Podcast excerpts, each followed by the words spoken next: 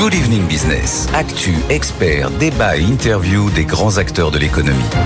Et on continue à parler des, résultats. C'est quand même une, grosse journée, notamment du côté du CAC 40. Vous le disiez à l'instant, Étienne Braque. Les résultats de la première banque française sont aussi salués par les marchés à la Bourse de Paris aujourd'hui. Le titre BNP Paribas clôture largement dans le vert, plus de 2,98% à 59,85 euros. Un bénéfice trimestriel à 2,8 milliards d'euros qui dépasse donc le consensus. Un produit net bancaire en repli mais supérieur aux attentes. On va commenter tout ça euh, et le reste de vos actualités avec vous, Thierry Laborde. Bonsoir. Bonsoir Awan. Merci d'être là, directeur général délégué de BNP Paribas. Euh, dans le contexte actuel, on peut dire que vous signez une très belle performance. Non, ce sont des résultats solides. Ce que vous citez, c'est les chiffres publiés. Il faut les retraiter des exceptionnels parce que ce trimestre, on a beaucoup d'exceptionnels et même des extraordinaires euh, qui, qui, impactent à hauteur de 700 millions ce résultat. Et quand on les retraite, la croissance du résultat est de près de 16%. Donc c'est en effet des résultats très solides. On va se, se pencher sur plusieurs choses avec Étienne Braque qui reste avec nous.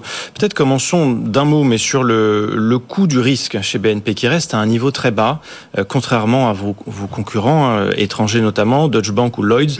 Vous, vous arbitrez différemment sur ces sujets, c'est que vous êtes confiant Écoutez, non, plus que les autres. que la qualité du fonds de commerce est là. Ce sont nos clients, hein, qui, ce sont les clients qui font le coût du risque au travers des crédits qu'on leur accorde. Et le groupe, euh, encore une fois, depuis tout temps, hein, vous le verrez dans les résultats, on donne une, le coût du risque sur période très longue, sur quasiment plus de 10 ans, et depuis plus de 10 ans, la part du coût du risque sur le résultat brut d'exploitation de la banque est le plus bas de tous nos compétiteurs.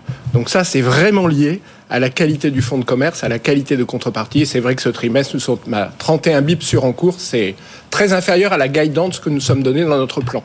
Étienne. Est-ce que la hausse des taux change quelque chose dans ce coût du risque? On en parlait euh, tout à l'heure. Là, la BCE a annoncé aujourd'hui une neuvième hausse de taux. On se retrouve aujourd'hui sur euh, des niveaux que l'on n'a pas vus depuis 2001, 3,75 le taux directeur. Forcément, ça change la donne. Euh, vous avez une baisse des, volumes hein, en termes de, de crédit accordé. Comment aujourd'hui vous sentez un petit peu l'environnement? Parce qu'on voit quand même que derrière, bah, il y a une baisse des investissements il y a une baisse euh, des, crédits euh, octroyés aux, ménages. Alors, ça ralentit clairement, il y a un ralentissement, ça on le voit, on l'avait vu déjà au premier trimestre, ça risque de continuer sur les trimestres qui suivent. C'est bien sûr lié à la politique monétaire et la hausse des taux que vous citiez de la Banque centrale européenne. Après, nous verrons où se situe l'équilibre. Hein. Tout ça est fait pour réguler l'inflation, pour faire revenir dans l'inflation dans des niveaux plus plus acceptable. De 2%, et il faut le faire de 2%, qui est l'objectif de la Banque centrale, c'est toujours l'objectif, sans casser la croissance. Alors par rapport à, à, la question que vous posez, la situation est un petit peu différente pour nous, parce que les grands clients corporate que nous avons sur cette hausse des taux, ils se sont couverts. Hmm. Vous avez peut-être vu les trimestres précédents sur nos activités de taux euh, dans les salles de marché, il y a eu de très belles activités. On a plutôt une normalisation sur ce trimestre. Donc les grands clients sont couverts. Et quant aux particuliers, dans les marchés où nous sommes, ce sont surtout des marchés à taux fixe en particulier en France, en Belgique, mais aussi en Italie en ce qui nous concerne, ce qui veut dire que c'est la meilleure garantie contre l'inflation puisque vous avez un taux qui ne bouge pas. C'est très différent des marchés à taux variable comme les marchés espagnols ou les marchés en, Grande-Bretagne, qui là exposent beaucoup plus les contreparties au risque de taux. Ça veut dire que pour nous, l'effet taux sur la banque, on le verra arriver un petit peu plus lointain, de façon plus lointaine. Il arrivera en 2024, en 2025, mais ça sécurise grandement le coût du risque. Bon, on a le taux d'usure aussi en 1er août qui est euh, tombé aujourd'hui, il va être fixé à 5,33%. Euh, pour les prêts les plus longs, une bonne nouvelle hein, globalement pour les, pour les banques. Euh, on a aujourd'hui des taux longs autour de 4%. ça veut dire que les taux vont augmenter aussi à la rentrée, les taux d'emprunt? Les taux vont un peu augmenter, hein, puisqu'ils suivent un peu le taux d'usure. C'est ça. 3,84. Le 5,33, ça inclut les frais de dossier et le coût de l'assurance. Le coût du crédit aujourd'hui, il s'enroule plutôt à 3,50. Hein. Mmh. Il va monter au-delà de 4, mais c'est bien parce que ça donne accès au crédit à des clients qui n'y avaient pas accès parce qu'ils étaient bloqués par le, taux de l'usure. Il faut aussi que la demande, la demande a quand même baissé en matière de crédit immobilier, et il faut aussi que les prix s'ajustent un peu à la baisse. Ça, c'est un sujet. Mais est-ce que vous, BNP Paribas, vous avez la souplesse pour euh, maintenir les taux, ou est-ce que vous nous dites à la rentrée, oui, on va passer peut-être au-dessus des 4% Ah bon, on va suivre, euh, on va suivre la courbe des taux, hein, c'est ce qu'on fait régulièrement, et ce qui permet de financer des clients qu'on ne pouvait pas financer aujourd'hui. Hein, parce que le sujet n'est plus, est plus un, sujet d'accès au crédit aujourd'hui, encore, encore un peu, même si les choses commencent à se réguler. Et on doit avoir un marché du crédit immobilier en France qui, euh, je dirais, retrouve une forme de normalisation à la fin de cette année. Pour dégripper un peu le, marché, Étienne. Exactement. Oui, parce que malheureusement, aujourd'hui, il y a pas mal de clients qui viennent chez vous et puis bah, dans les agences, on dit bah, malheureusement, on ne peut pas vous financer. Alors pour vous, bah, malheureusement, c'est des clients que vous ne pouvez pas prendre, hein, euh, des clients euh, qui pourraient changer de banque, venir chez vous. Est-ce que vous demandez, comme d'autres acteurs, à monter un petit peu le, plafond des, 30% maximum en, termes de revenus? Non, je pense qu'il faut rester raisonnable. 35% hein. de taux d'effort. Hein. Mm. Pour un client particulier, c'est bien. Il ne faut pas aller au-delà. On a quelques latitudes optionnelles hein, qui nous permettent, pour des clients investisseurs immobiliers qui font de l'investissement locatif, d'aller un peu au-delà. Mais ça, ça me semble sain. Nous, nous ne sommes pas à pousser le changement de cette règle. Les taux vont progressivement, par le marché et par l'évolution du taux de l'usure, arriver à une forme de normalisation en fin d'année. Et les prix de l'immobilier ont quand même, c'est pas la même chose partout, mais ont quand même commencé à s'ajuster un peu à la baisse.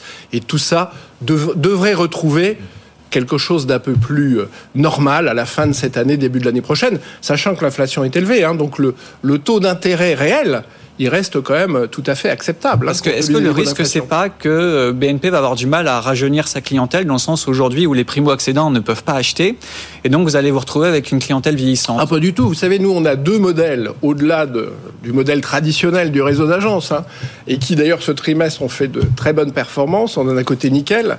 Hein, Nickel, ça fait 500 000 acquisitions de clients chaque année. Aujourd'hui, dans cinq pays en Europe c'est 3 millions 300 000 clients. Et puis on a Hello Bank, et lui aussi est à 3 millions 3 de clients en France, en Belgique et en Allemagne, et qui a une clientèle de millénials, de jeunes, etc. C'est une banque purement digitale, et qui d'ailleurs va être recommandée euh, prochainement là par Orange. Dans le leasing, on voit aussi à, travers vos résultats qu'il y, y, a quand même des bonnes performances et c'est un, une verticale là, qui tire aussi euh, votre croissance. C'est vrai, Erwan. Ça, c'est euh, encore une fois, aujourd'hui, les clients privilégient l'usage à la propriété. Donc tout ce qui est euh, sous-jacent leasing marche très bien, que ça soit du matériel d'équipement, que ça soit de, l'automobile, de la location de longue durée. Et ça, ça va continuer, euh, puisqu'encore une fois, il y a un énorme besoin de changement des flottes de véhicules. Donc pour on les verdir. On réinvestit. On réinvestit et surtout on verdit.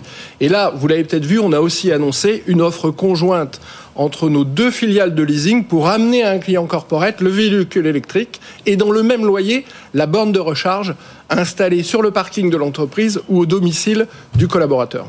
Étienne. Il y a également une question par rapport au crédit.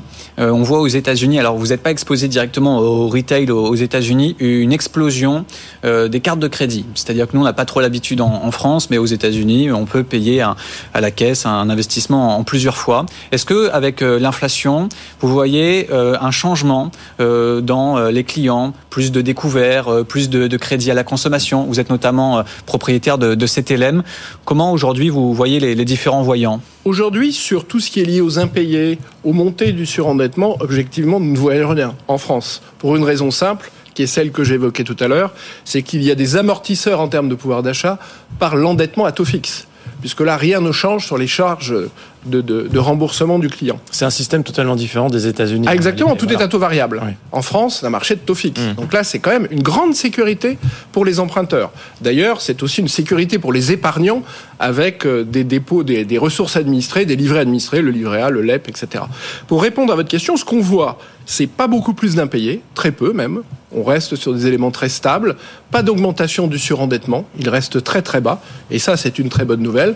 En, voit, en revanche, on voit l'usage de paiements fractionnés sur le e-commerce, même dans des achats un peu de tous les jours pour payer ses vacances, on peut le fractionner. Alors il faut utiliser avec modération, il faut être euh, voilà de, de, bien conseiller les clients sur l'utilisation de ces systèmes, mais ça c'est quelque chose qui s'est développé et qui aide bien budgétairement dans ces périodes d'inflation plus élevées. Il y a une affaire qu'on suit. Alors, ça se passe du côté des États-Unis autour de l'utilisation par certains de vos employés de la plateforme de messagerie euh, non approuvée. Alors, ça concerne pas que BNP Paribas.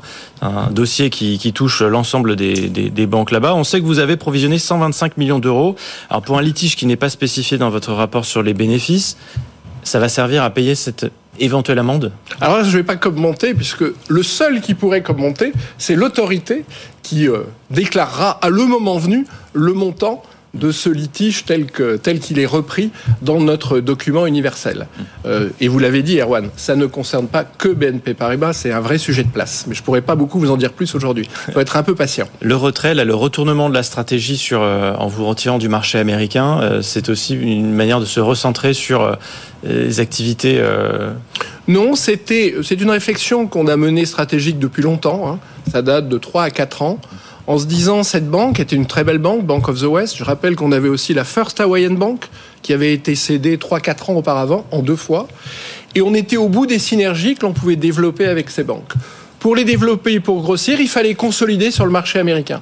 La stratégie qui était la nôtre, c'est pas de consolider sur le marché américain en banque de détail, c'est de consolider plutôt sur le marché européen. Donc on a préféré, plutôt dans un bon timing, sortir, trouver un acquéreur qui, lui, aura la capacité de développer cette banque, puisqu'il la fusionne avec BIMO, avec la Banque de Montréal, pour faire un acteur canadien et nord-américain et, américain de, plein exercice.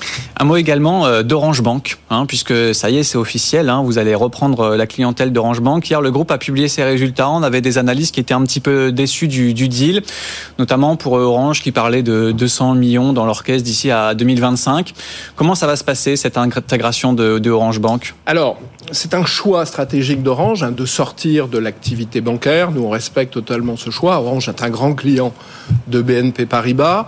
Si on peut l'aider dans cette décision stratégique pour la mettre en œuvre, nous le faisons. C'est ce que nous avons annoncé avec l'ouverture de négociations exclusives entre BNP Paribas et Orange pour aider la sortie de cette activité euh, de bancaire chez, Orange. Mais on ne reprend pas Orange Bank. Hein. C'est un accord de référencement pour que les clients d'Orange Bank, et ils seront libres de choisir euh, la banque qu'ils voudront rejoindre, puissent rejoindre Hello Bank dans des conditions favorables, que ce soit en France ou en Espagne. Et ensuite, Orange, dans sa distribution, continue à développer des solutions d'assurance. Nous sommes leur partenaire, c'est Cardiff, hein, qui permet l'assurance des portables, euh, Volcas des portables chez Orange. Et nous allons, vous le citiez tout à l'heure, avec CTLM, en France et en Espagne, travailler aussi à un partenariat avec Orange pour pouvoir financer dans les boutiques les terminaux qui seront, euh, qui seront vendus par Orange. Donc c'est un partenariat très global. Donc un client Orange Bank aura probablement une prime pour rejoindre Hello Bank. Ça va se passer comme sans ça, doute, une invitation. Sans doute, c'est un référencement. Orange Bank fait le choix de recommander Hello Bank à ses clients et nous, nous mettrons des conditions privilégiées qui restent à déterminer pour que ce client nous rejoigne, sachant qu'il est libre de rejoindre mmh. qui il souhaite. Ou pas. Ou pas, exactement. Un mot sur le financement de la, transition énergétique, parce que euh, votre industrie, votre secteur est aussi euh, fondamentalement attendu là-dessus. Euh, aujourd'hui, BNP Paribas, c'est 60% de financement d'énergie bas carbone, donc il mmh. reste encore 40% mmh. sur les énergies fossiles. vous allez accélérer, enfin il y a des nouvelles échéances, là, des nouveaux... Alors on a annoncé cette année beaucoup de choses. Hein. En fait, le message à retenir, c'est qu'on tourne le dos aux énergies carbonées, puisqu'on a annoncé une sortie complète de tout ce qui est exploration, pétrole et gaz. Sur le gaz, c'est nouveau, hein. et sous toutes les formes de financement de ces nouvelles exploitations, de nouveaux champs pétroliers ou de nouveaux champs gaziers.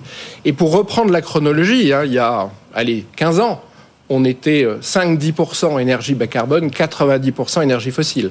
Vous l'avez dit, nous sommes aujourd'hui 40% carbone, 60%, 40% fossile et 60% bas carbone. Et à horizon 2030, c'est demain 2030, c'est dans 7 ans, ça sera 80% bas carbone et 20% fossile en extinction.